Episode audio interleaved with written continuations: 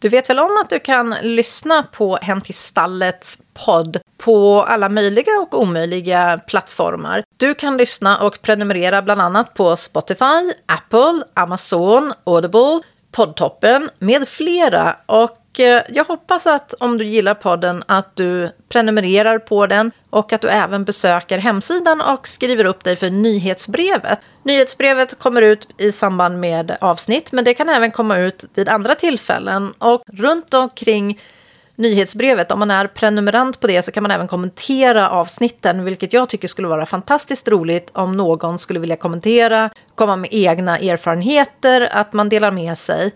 Så besök hemsidan för Hänt i stallet. Länken hittar du i anteckningarna efter avsnittet.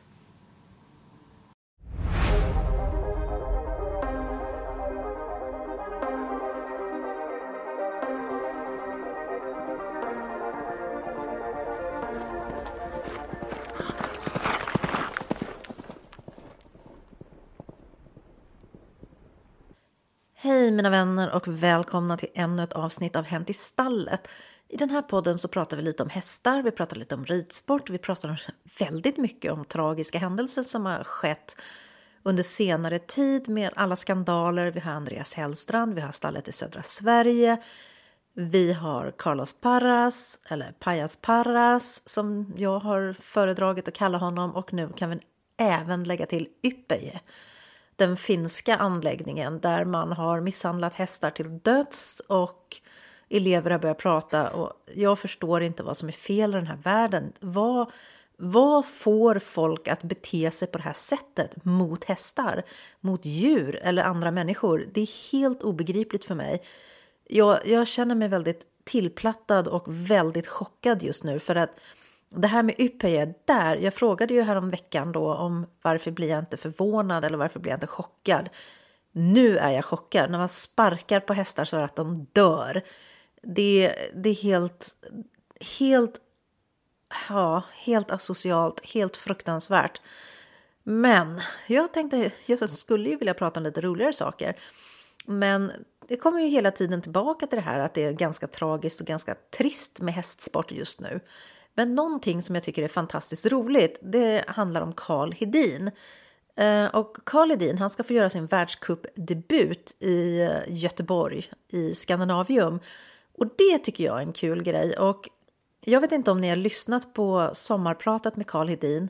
Och om du inte har gjort det så måste du verkligen göra det. Jag jag visste knappt vem han var när jag hörde det förra sommaren när jag satt i kö utanför Antwerpen och lyssnade igenom hela det avsnittet. Och det är verkligen, det är verkligen hög i hjärtat att höra hans berättelse.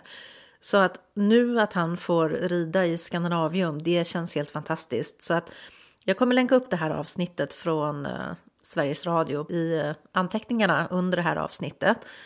Eh, och när jag körde där, som jag sa, jag satt i kö i Antwerpen, så under sex månader förra året så körde jag väldigt mycket bil i Belgien. Jag körde fram och tillbaka hela tiden, 50, 60, 70 svenska mil varje dag, fyra dagar i veckan, eh, mellan olika stallar och anläggningar i Belgien, i både Flandern och i Vallonien.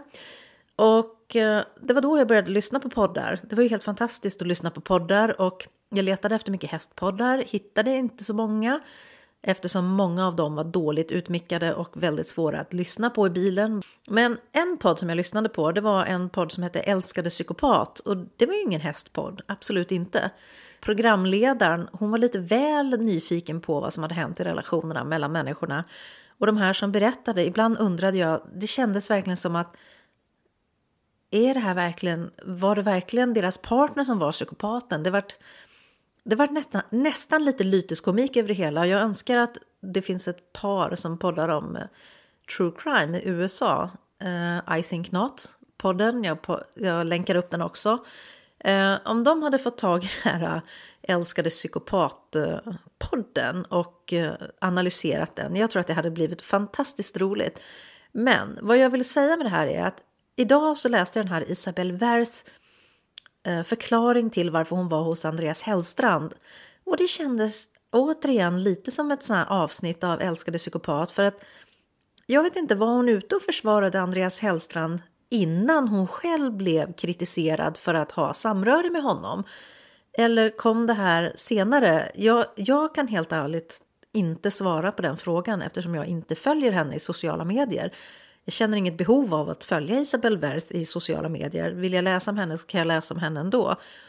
Men jag blev lite fundersam så nu när hon själv har hamnat i skott, skottgluggen så att säga så var hon väldigt snabb på att gå ut och försvara Andreas Hellstrand. Men hon, vad var hon i somras och i höstas och tidigare i vintras? Var hon där då och försvarade honom eller är det här någonting nytt som har kommit? Hela, hela, det, hela det här försvarstalet fick mig att tänka på den här podden Älskade psykopat och de som har delat med sig av sina berättelser där. Jag vet inte varför. Det är för mycket nu i ridsport. Jag, jag vill bara ha glada nyheter. Jag vill ha glada nyheter som Karl Edin får rida världskuppen eller att min ettåring har varit på återbesök hos veterinären och läkningen av hennes brutna ben faktiskt ser bra ut. Peppar peppar ta i trä. Vi är inte framme vid mållinjen än men vi har kommit, kommit en bra bit på väg. Det är ju sådana nyheter som man vill ha. Man vill inte höra mer om det här eh, djurplågeriet, hästplågeriet, folk som sparkar ihjäl hästar, piskar hästar, folk som är dumma mot hästar. Vart är allting på väg? Och hur kommer det sig att så många i eliten, återigen, jag har ställt frågan förut, varför är de tysta?